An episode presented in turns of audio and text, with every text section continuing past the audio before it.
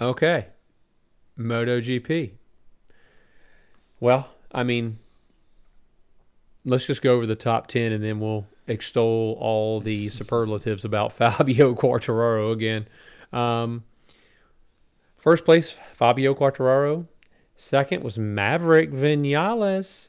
Third was Joan Mir. Four, Johann Zarco. Fifth, Miguel Oliveira. Sixth, Francesco Bagnaia. Seventh was Marc Marquez. Eighth, Aleix Espargaró. Ninth, Taka Nakagami.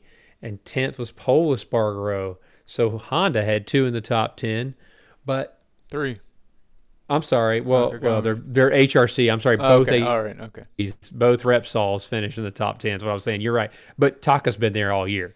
Um, but Fabio Quartararo once again. I, I mean, goodness gracious, Fabio is just he is he is there this year. He is in it, and I I really feel like it's Fabio's year. This this break right now is super important for him to stay focused, because we all know, like we talked about more than once already on the podcast this evening, that momentum's a weird thing. So he needs to make sure he keeps that, because right now he's riding at a phenomenal pace. No, I completely agree. And uh, and he's carrying the torch for this Yamaha team right now. You know, we saw Maverick Vinales was on pole, and Maver Maverick Vinales ultimately came home in second. Um, and, and we'll get to Maverick in a second. But, um, you know, Fabio, from lap five until the end of the race, just put his head down and did what he needed to do. Uh, you know, he, he wasn't fazed by, by Pecco Bagnaia. You know, and it, he was working hard to get around Pecco Bagnaia in that fourth sector. And you know, the some of the passes that that he tried to make and ultimately had to make to stay in front of Pecco Bagnaia were very, very impressive. I, I mean, that's such a fast section on that track. It's such a a one line section, and somehow Fabio found another line through and just barged through and, and made it work and made it stick. And And, and I think that this was a, uh, not to say that any of his other wins were not earned, but this was definitely one that he worked for in the beginning of this race and, and earned and brought it home and deserved.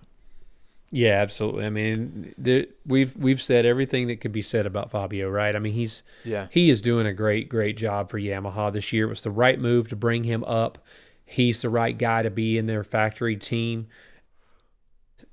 All credit to him for what he's doing this year. I, I wish him nothing but the best. I I think he's got to be the odds-on favorite to win the championship this year. And provided we don't see some sort of crazy bad luck collapse, this guy's going to win it going away. Yeah, yeah, I, I think so too. Uh, um, like you said, though, we just hope that the momentum doesn't swing away from him. Um, yep. but just, yep. just just because of the season that he is having. Yeah, absolutely. Well, you know, finishing second was Maverick Vinales, and I knew something was up with Maverick. As soon the celebrations, he just did not, he just didn't, he was not happy, even though he was in second, his first podium in a while. He had a bad first lap. Uh, he got a bad start. And then I just don't think he's a Sunday man. I, I just don't think he is. I think Maverick is a little bit like Dennis Foggia. I think Maverick, you'd get him out front, let him run his pace. That guy's fast, and maybe one of the fastest in the paddock. But if he has to race with people, he can't do it. He even mentioned it in the one of the post-race interviews. He's like, oh, I just couldn't find a way around uh, Nakagami. I couldn't do it. Mm-hmm. Well, that's crazy, because you finished more than ten seconds ahead of Nakagami, but you couldn't get around him. For what reason? And I think the reason is what we talked about earlier. Maverick doesn't have that same mentality that Fabio obviously has. I'm going to get around you, whatever I have to do.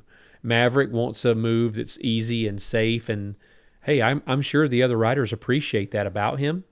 But Fabio, the the mentality difference, it shows up huge on Sunday, and and we saw it again.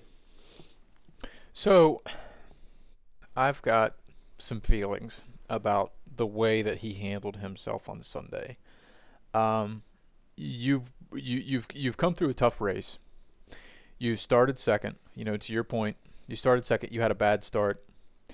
You were in second place. um, until lap four.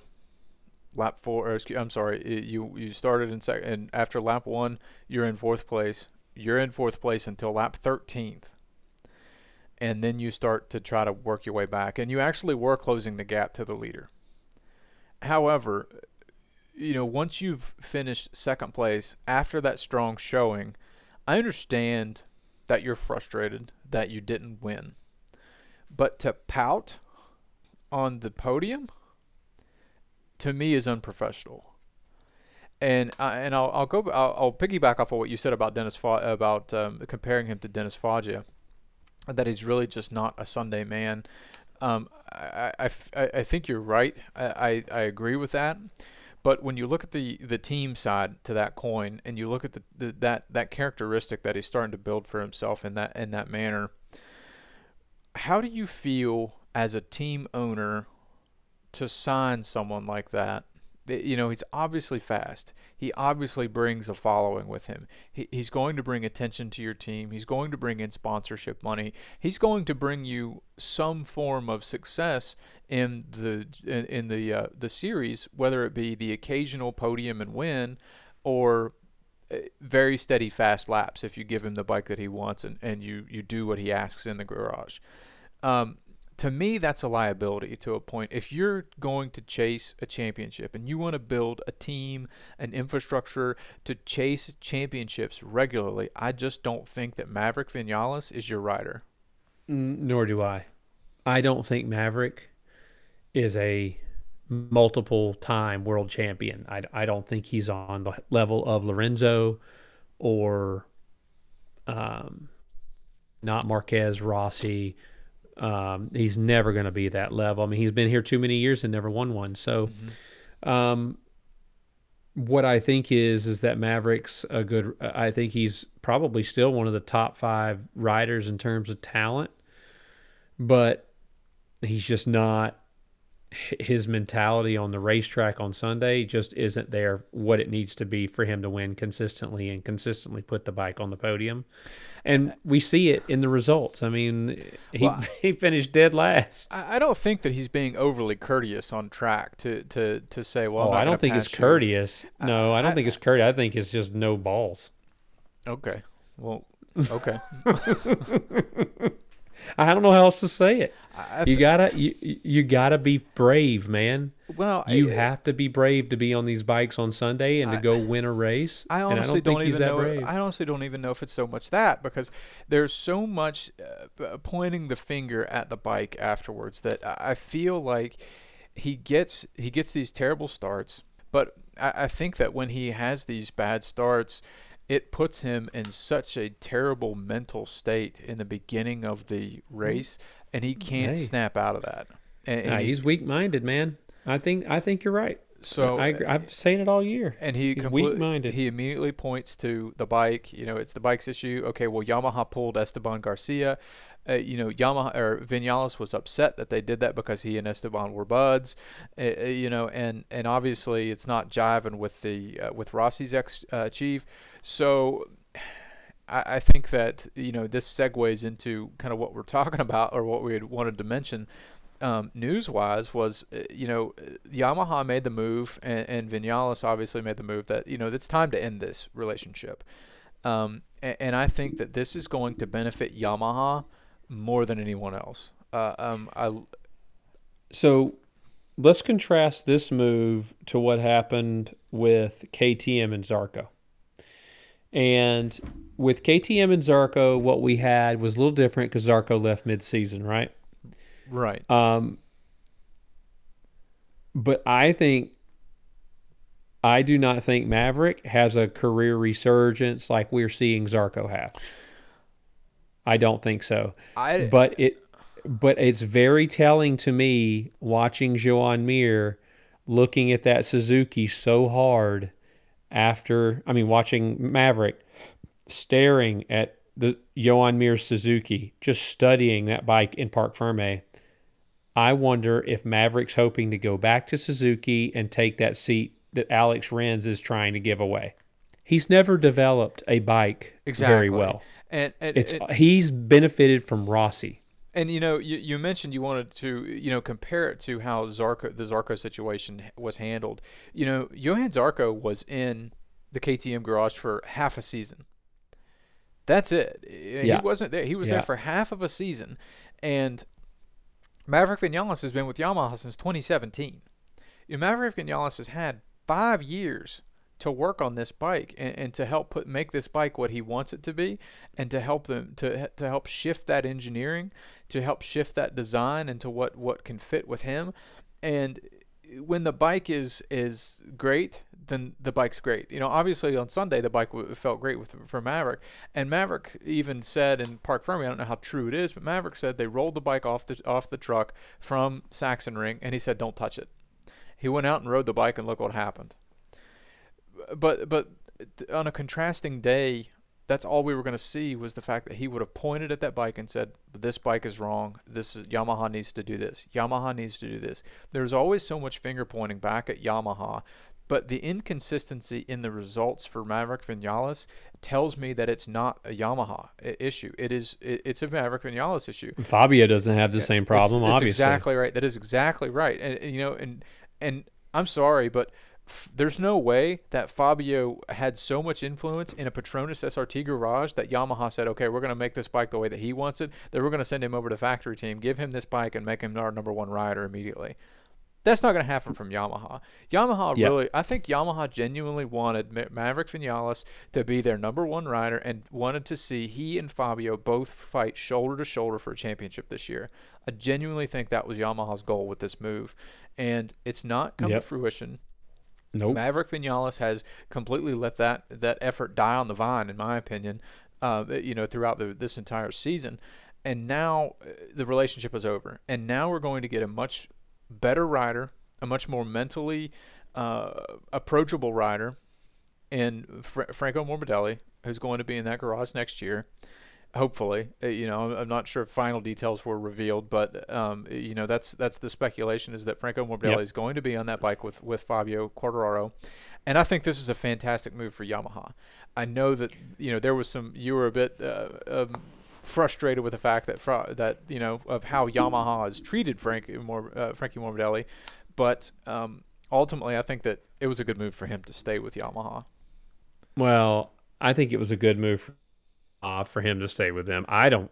I wouldn't have gone back if I were Morbidelli. But to your point, maybe, maybe this is the best business decision.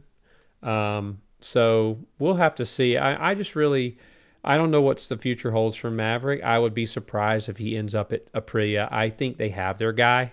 You know, a guy that's already tested on the bike, uh, pretty, you know, pretty heavily, that would want to come back, and he thinks the bike is good. And You know, I, I think they have their guy. And if they were to take Maverick over Dovey, then they deserve whatever they get.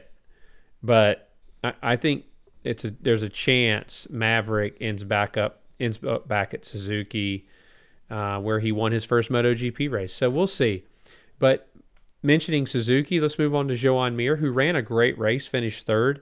And, I mean, I, I really, I just...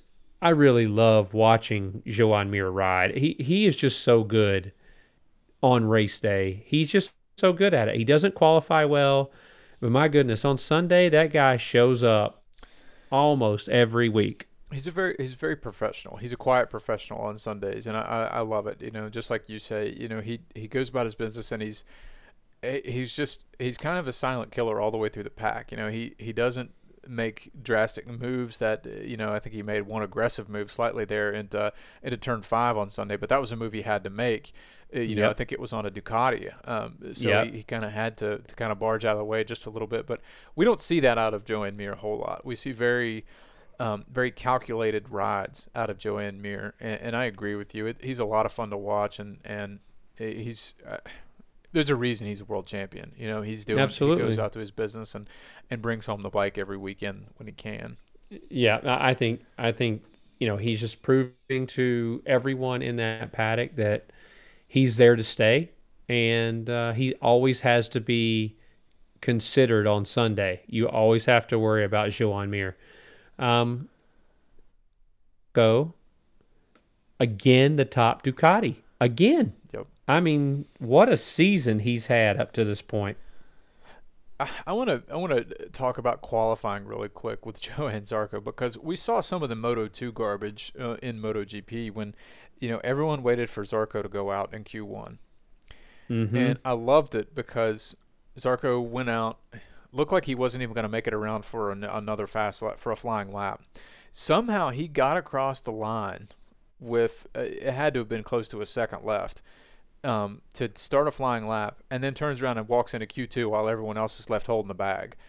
I love that, yep. You know, because he's he's so quiet. He's so seems so calm. He always looks you know, he always looks heartbroken when he's standing in the paddock, you know, and seems like a smile for him is strained, um, you know, at any time. But you know, like you say, he's the fastest Ducati. He is he's he's doing such a tremendous job on this bike this year, and it can't be stated enough. Uh, of how big of a turnaround, like you said earlier, it, it's just he has turned his career around from last year. He really has. I, I all credit to him for surviving what sh- even I thought was a MotoGP suicide. Um, but he really, he really did. He he he's come back stronger than ever from it, and and good on him. And it also shows me that, you know, it's not every time the rider. Sometimes things just don't work between the team's direction and the rider's direction. And and maybe they discovered that, and maybe they told him some things before he went there that he found out that maybe weren't exactly how he thought it was supposed to be. Um, but whatever that happened there is in the past, and now he's on this Ducati, and he is super fast. And every week he's right up there at the sharp end. So good on him Definitely. for that. Yep. Um, in fifth place, we had Miguel Oliveira, the top K T M finisher. The thing about K T M this week is they were not that fast in Assen. If you if if you take Miguel Oliveira out of the mix, I mean, the next place guy was in twelfth, and he was he was thirteen seconds behind Oliveira. So yeah. K T M struggled here at Assen, but it might have had a lot to do with the mixed conditions throughout the weekend. You know, you had some clouds, you had some rain here and there, you had whatever, and, and I think maybe they just couldn't get a base setting. But Miguel Oliveira now has finished in the last four races within the top five. He's got uh, he's he's got two seconds, a win in that run, and uh, you know, I, I mean, Miguel Oliveira is just he's riding a great a great. race this year every Sunday, um, and I can't say enough about him and how much respect that I have for K T M moving so far forward this year, but they really struggled this past weekend. Yeah, and you know, and even through the struggles this weekend, he actually gave a lot of praise to Dani Pedrosa uh, for the work that he had done on the bike, and I really don't ever recall Pol Espargaró giving Dani Pedrosa that kind of praise, um, but I think Dani that's because, Pedrosa was... That's because and, he only messed Pol up. Pol... Pol never got any help from Dani. He doesn't even know who Dani is. That's the short guy that rides my motorcycle from time to time? No, it was That's the guy that you couldn't catch when you were on a K T M, and now you're the guy that took his old bike, and you can't ride it like he used to ride it. So you just so you just called Pol Pol Espargaró? I did not, but I do like that you did. That's nice.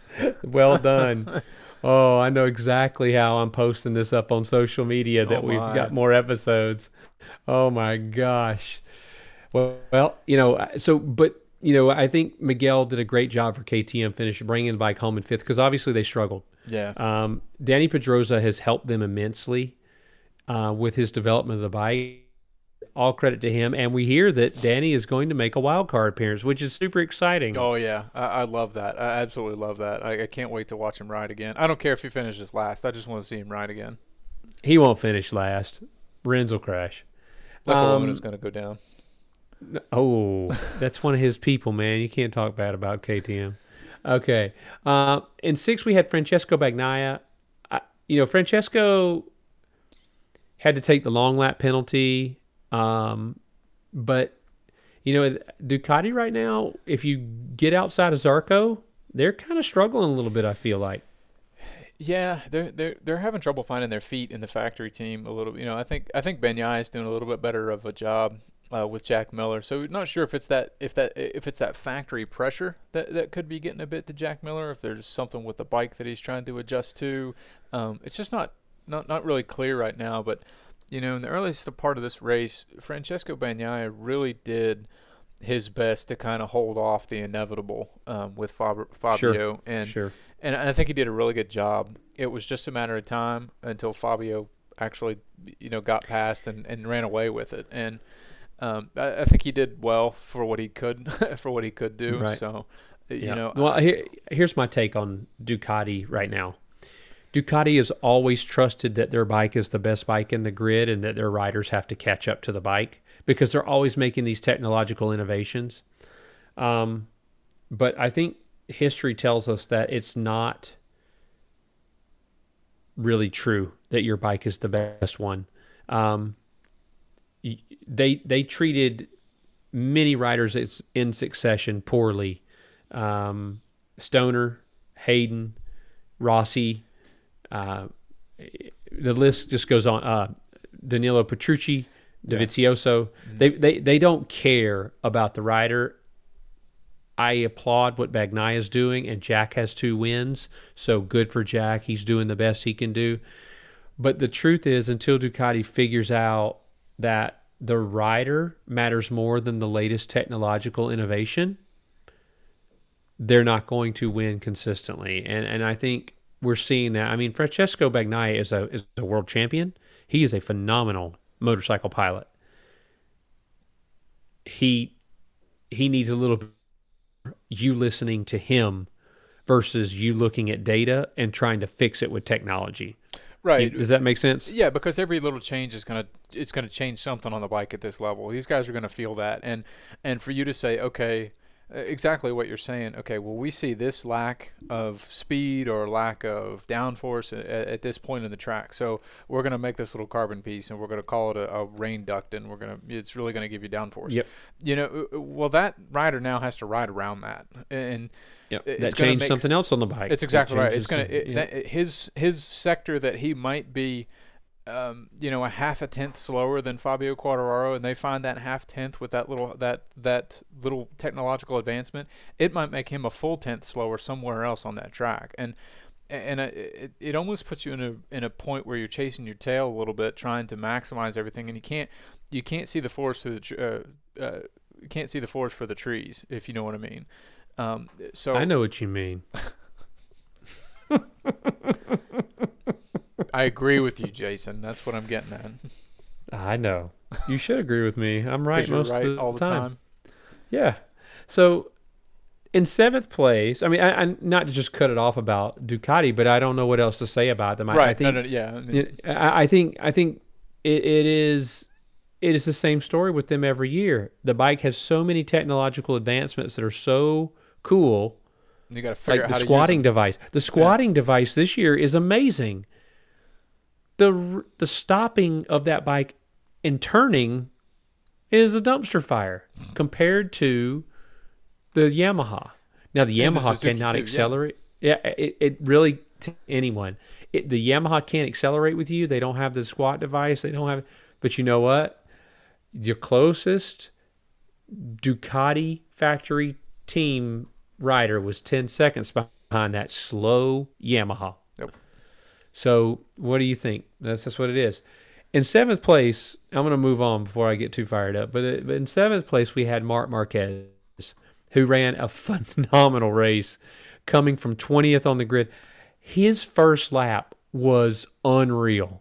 Like, the old Marquez showed up for a lap there, and he was unreal. I, and even though he's not my best buddy and favorite rider in the paddock, good grief, this guy's got talent. I don't even know if he's from planet Earth, but yeah, what unbelievable result for him after what he had to overcome. Yeah, uh, I mean, we are we're blessed to be able to see him ride, you know, in this era. Mm-hmm. We're blessed to be able to see him go through that injury, uh, you know, come back to get a win a year over yep. a year later, and then yep. now we've seen, you know, you've seen that he's still kind of sort of back. You know, he's he's not – like you said, that first lap was amazing. You know, moving up, I think, to twelfth place by the end of the first yep. lap after – and yeah. that's on that's – it's beyond impossible almost in this in this class, you know, to move up that yep. many places, especially on this, this track so good, where there's man. not a whole lot of places to pass on this track. You you've yep. really got to be aggressive to make those passes. So, you know, he he really made the best out of that first lap, brought it home in seventh, beat the rest of the Honda. You know, it was the top finishing Honda. So, uh, cu- huge kudos to this to to Marc Marquez for what he's doing. Yep. Um, because I think he's well on his way, uh, you know, to returning.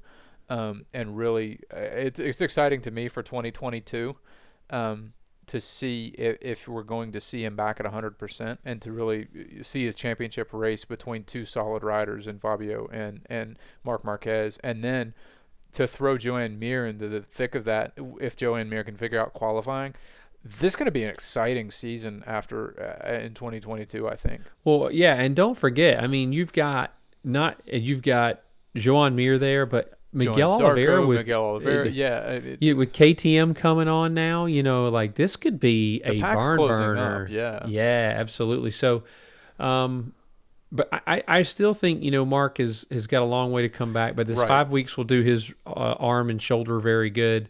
Um, but you know, I, I, I, like you said, to see what happens next year, because I think these guys now have two years. Really, there'll be two seasons where Mark really wasn't the Marc Marquez of twenty nineteen. And yeah. at that point, these guys have already decided that they belong at the top, right? Mm-hmm. Mark wasn't there to remind them that he is that good. Yep. Now, he will be them, but I think it'll be different for him now. And it, to your point, it'll make some really, really good racing. Um, Aleix Espargaró, another top ten for Aprilia. So, continuing the development of this bike that was a huge step forward from the bike they had last year. Um, let's see who they end up with. Definitely, yeah. In twenty twenty-two, because it could be really, really interesting in terms of the championship. I mean, if they can continue to develop the bike, they might do the unthinkable and win a few races. I mean, we'll just have to see. Definitely. Uh, I mean, I don't want to put the cart before the horse, but that would be pretty exciting to see. Mm-hmm. They have to continue development. There's no doubt about that. Yeah. But they're on the right track. You know, I think the consistent top year is great motivation to go into the off season and see where they struggled instead of having to ball up the napkin, throw it away, and start over. Definitely. Um, they've got a good. They've got a good base here. Let's let's keep building on it. Good luck to Aprilia there. Uh, let's see. Ninth was Taka Nakagami, and at I. For all intents and purposes, for most of this year, Taka's been the top finishing Honda, and I, I am, I'm if I'm L C R Honda, I'm super happy with my rider right now. Yeah, so I, I mean, I'm not even gonna lie. When I watched this race, my heart broke um, when I saw Taka Nakagami start to fall back um, through the pack after being so close, you know, to that podium. Um, he looked so good on the bike, but it just looked like something happened. It, uh, it's like his tires fell off a cliff, and, and he just started falling and falling and so quickly. And I hated that. I, I, I mean, I, you know, Ange and I were watching it, and like I told her, I was like, Nakagami's got to get on the podium. You know, it's going to be awesome for him. And, and you saw just how heartbroken he was at the end of the race. Uh, you know, and, and you know he's not content with a top ten. And no, if I'm a team, that's good. It's exactly that's what I'm saying. That's what I was going to say. If I'm a team owner, I love that. Uh, you know, I don't love the results, but I love the fact that I've got a rider who is not content with just bringing the bike home in ninth place. He wants a win. He wants a podium. He wants to be at the front of this group running. He wants wins, and and, and that's awesome for, for L C R Honda. You know, they've they've got an, um, a fantastic rider, and I mean, if I'm being honest, I wouldn't mind seeing Taka Nakagami in orange. Ooh. You think he should replace your favorite rider, Pol Espargaró? Let's look at what well let's let's take a look at what Repsol Honda did last year, right? Repsol Honda last year gave Alex Marquez two races to get used to that bike, and then they they kicked him out. Well, now they've given Pol Espargaró half a season to complain about races, to complain about the bike, to complain that he doesn't, he needs a bike just like Marc Marquez, And then he and to also say he hopes they have concessions next year to develop the yeah, bike. Pol Espargaró, what an idiot! Uh, uh, uh, Repsol Honda, the Pol Espargaró experiment has failed. You you've kind of swung and you've whiffed on the last two riders that you've put beside Marc Marquez. I'm sorry. Let, let's be, well, let's be to real. be fair, Alex Marquez never got a chance to be really. Well, beside I, I wasn't talking. I wasn't talking about Alex Marquez. Oh, you were talking about Jorge Lorenzo. That's the fella. That's the, that, that's he didn't the, want to say his name. I can't. He who shall not be named. Yeah, is that yeah. what we're doing in here? The one who, can, oh who shall not be named. Oh, man. This guy, like Voldemort. Oh, my gosh. For your Harry Potter fans out there, that's a Harry Potter reference. Yes, right. I got kids. Whatever. Our, our Harry Potter um, podcast is on Thursday nights, guys. That's right. It's tomorrow night. I really think Taka Nakagami should get a shot at that Repsol seat. I don't disagree with you. I, I want to disagree with you because I'm generally an argumentative person, but I think I, I, I I really don't disagree with you. I think, you know, Taka might be the move. I, I don't watching Alex Marquez this year, he has struggled uh, largely this year. The only time he's really much better is in the rain. Mm-hmm. Uh, but he's he's not there in the dry, and I don't know why that is. I don't know if he doesn't have the bike he needs, or if they're just like, "Look, Alex, ride this." He's like, "But I don't like the way the front feels," and they're like, "What front? You got two rears."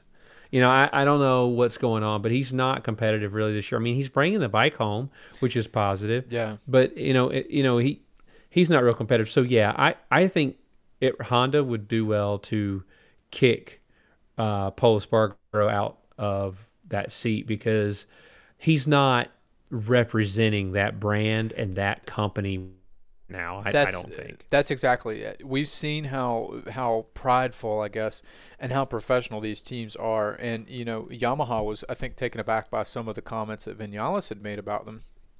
And and even Franco Morbidelli, you know, we saw it from uh, from Qatar when he had kind of made some comments about the about the Yamaha, and you know, it almost seemed like he had gotten his hand slapped a bit, and he he walked back some of those comments. Um, but no, Pol Espargaró was not representing the Repsol Honda brand well, in my opinion, at all. And, and that you know that that's not coming from someone who's just not a huge Pol fan, but that's also coming from someone who's reading the comments and, and reading the the biased. Um, just harsh opinions and harsh words that are nothing but criticizing the bike after each race weekend.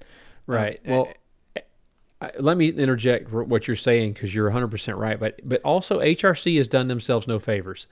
Marc Marquez is the worst thing to ever happen to H R C. Honestly, he's the best and the worst because he is so good. He covered up so many problems for so long. And and you know who else did it before Marquez came? Do you remember his name? His name was Casey Stoner. Right, exactly. Casey Stoner came in and won a world championship. When Casey Stoner announced that he was going to retire, everybody was shocked. And Honda offered him double his salary in twenty twelve to come back in twenty thirteen because they knew Casey Stoner was the answer. Now, they had no idea how good Marquez was going to be, but that story worked out okay for them. Right. But a guy like Stoner, who doesn't believe that the bike should suit the rider, that the rider needs to listen to the bike and ride it how it wants to be ridden. And I told you, I read the article where Stoner was the first guy to ever use gas and brake going into a corner, ever. No one had ever even tried to do that, but that's how he won his world championship on that Ducati. It wasn't a great bike. Stoner just knew what it had to be done to make it go fast, and so he did it. And and that for that bike, it was you have to use the gas and brake at the same time. Yep. And that doesn't make any sense. And he was but that's willing what he had to, to do. He was willing to change himself. Right. He was Pol, willing to look inward. Pol was not going to do that. No, not at all. No, no. We've seen that even coming from K T M. It's not going to happen. Yep. No, nope. um, he's going to ride the way he rides, and that's it. Marquez is more similar to me to Stoner. And Marquez is like, okay, what's the bike need me to do? It needs me to stand on one and fall on my elbow and save it four times a race? Yeah. Fine. I got it. No problem. Cat-like reflexes. Now, what we see, though, is that this year Marquez has thrown it in the gravel quite a bit, right? Because he doesn't understand where that limit is quite yet, but he's always crashed a lot. But he's got to be careful because his health will start to deteriorate if he yeah. keeps doing that. He was lucky to get away with that crash in Assen. That was yeah, nasty. That was, yes. That, that was, was nasty. Crash. It was fast. It was it was to the moon. And a lot of guys, he was lucky he didn't break anything else. Not just his arm, but just anything. I mean, that was unreal. So he's got to figure that out. But he, I think he will. That's my point. I think he will adjust what he's doing that keeps the bike fast and keeps him on it. Whereas Pol just wants to do what he wants to do, and he wants the bike to suit him. But Honda doesn't do that. They let Rossi go back in the early two thousands because he wanted some changes done to the bike, and they're like, no. Mm-hmm. So Rossi went to Yamaha. So we know what H R C is going to do, much like we know what Ducati is going to do. Uh, no, the bike is the bike. Ride it, you know. So that's where I think I think you're right. Pol Espargaró probably they may let him ride his uh, contract out, but they shouldn't. They should. I wouldn't I, renew. I, right? Yeah. If you asked no. me to renew now, no, I wouldn't renew him. No, I would say, okay, let's. What's your buyout clause? Five million. Here you go. Yep. We're that's, we're a multi-billion dollar company. We don't need you. Yep. Um. But, you know, the guy that finished behind Pol, I I thought actually did okay, and that's Alex Rins. He brought it home, and I remember I said this, you just got to finish, man, and he brought it home. So he wasn't fast. He was in eleventh. But you know what?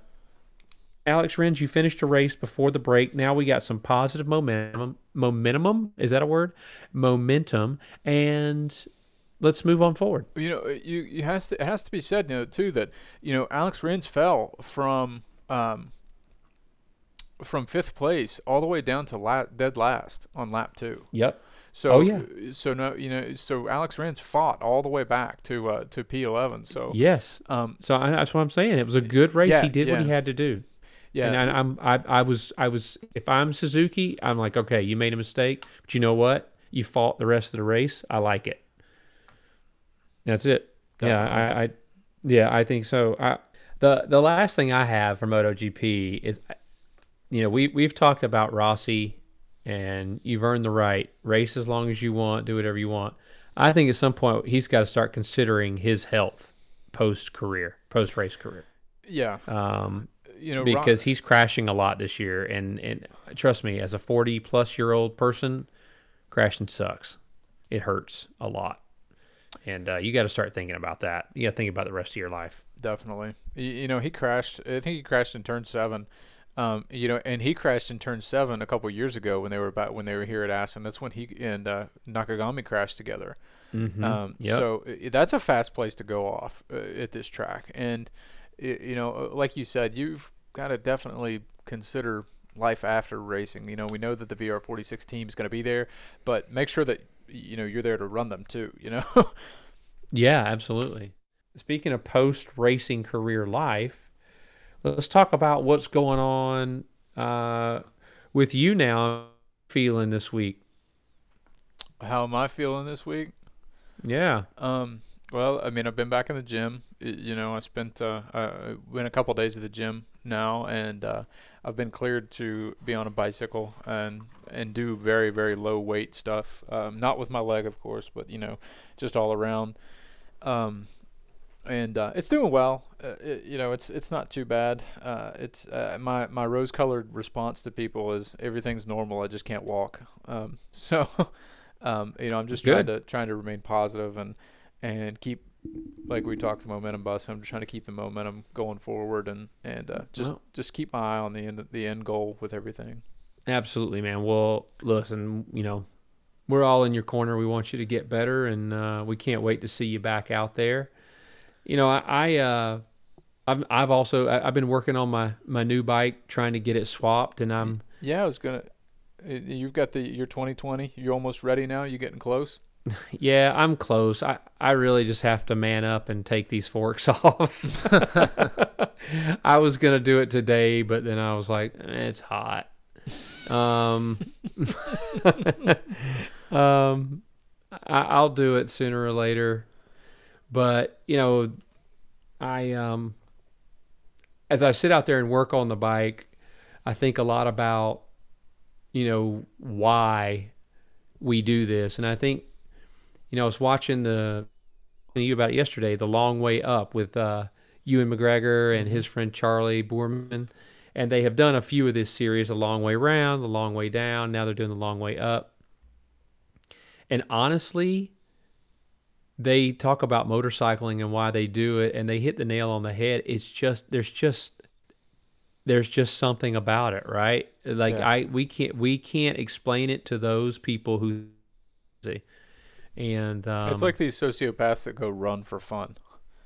Who yeah, runs? No, that, yeah, no, I don't, I used to, and I don't know what I was thinking. Like I see, yeah, we have, we have a, a lot of people that we see, and they're like, oh, come run with us. And I'm like, well, where are you where running, are we running from? To? Yeah. Where are we, what's yeah, chasing us?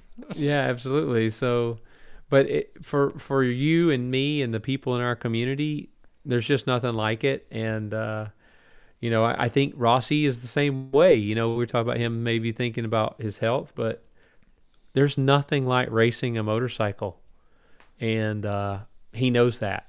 Now, he'll get into cars for sure, what he does. You know, he races in the G T three series already. Yeah, I yeah, think. I saw that. Yep. Um, but, you know, I, I think for everybody that listens to our podcast, there's probably, they understand what we're saying. It's hard to explain it to other people because they're like, it's dangerous, it's this. Yeah, there's inherent risk with our sport, but there is nothing like it. When yeah. it's, when you're, you know, even riding on the street when it was a, when there's no traffic, the weather's great, the road's great. There's nothing like it. It's, there's just nothing like it. Yeah, it's something that it's hard to describe when you have a lap that gets pieced together, and you know, every shift and every break point and every apex is hit. Um, You know, and I've never done that. I haven't either. For the record. No, no, I haven't I'm, I'm yet, I've yet to accomplish that feat. No, as I as I was rattling all this off, I realized to myself, I've never done this. I, I've I've right. done, you know, I've hit an apex. I've, I feel like I've hit apexes before in a lap, but then I've missed all the other. You know, I mean, I, I like to wave at the apexes as I missed them by five or six feet. I, right. They're I, lava. Yeah. Remember, you don't want to touch. That's them. Right. The, the apexes are lava. No, the best the best line I ever had a coach tell me early on was I was coming off track, and he. He made a motion for me to stop and talk with him, and I was like, okay. So we pull up beside him, and he goes, "Hey, you're looking great out there. You're you're you're missing every apex like by twelve feet." I was like, okay. The problem was I thought I was hitting the apex. That's the real problem. So I knew then that I had some work to do. But I'll never forget him saying, "Hey, you look really good out there. Um, but you're missing every apex by twelve feet." And I was like, Jesus, wow, that's that, that had to have uh, been Joel or Dan. It, it, uh, it, it was it was somebody. I don't remember oh, who it wow. was, but it was hilarious to me even at the time. And I'm sure they went back and told somebody they said that, but I found it hilarious then. But um, as I watched that Long Way Up, they just the way they described why they do it and how they'll always ride a motorcycle because of the feeling and the, the connection to the world. And that is so true. Riding in the mountains in your car and riding in the mountains in your motorcycle, completely different. Oh, absolutely. There, there's nothing completely like it. The, different. The, the sky changes. I mean, when the sky opens up and you come out of a tree line, you can see as far out as far as you can, you know, across the mountaintops, and the smells that change. You, you know, you hit a, hit a patch of pines, uh, you know, and the smell comes yep. up into your helmet. And, It, there's and even when you you know ride through a little bit of fog, you catch that cool breeze underneath. I mean, mm-hmm. the, some of the water that hits you. Uh, I mean, there's just there's no describing it, and and it's just. I mean, it's just I don't really necessarily feel free. I just feel I, I feel, feel free al- when I don't wear underwear. I feel alive I mean, on the bike, you know. Oh, you feel it's alive. Just, it's yeah, I, I get it. I get it. You know, it's just something about that that, that you know it's it. It's an indescribable feeling, really. So yeah. if you uh, if you've never ridden a motorcycle and you find yourself listening to this podcast, um, definitely don't don't take it uh, don't don't shut it out. You know, entertain that thought, mm-hmm. educate yourself yep, on absolutely. it, and and yep. uh, and really think about it and go do it. Absolutely. Well, I mean, I think we've waxed poetic a little bit at the end of our podcast, which is which is commonplace for us to ramble on about something. Oh, of course. That, yeah. I mean, this is what we do. And if you guys think we ramble on here, you should hear us at the track. It's ridiculous. thirty-minute conversations about nothing. Absolutely nothing. Random yelling. Or, yeah. Random yelling, insults thrown at one another, and, you know, and somebody saying something about other some somebody else's bike. Um, but, you know. The term slow is used quite a bit, too. Lots of slow, lots of you're dumb, lots of you're not the boss, lots of you don't know everything, lots and lots of stuff like that. But, you know, I think uh, this is a good place to wrap it up for this particular podcast. Yep. And then we'll be back next week with the World Superbike recap. And um, until then, as always, let's keep the shiny side up and the rubber side down. Um, I'm Captain Novice, and uh, have a good night. Have a good one, guys. See ya.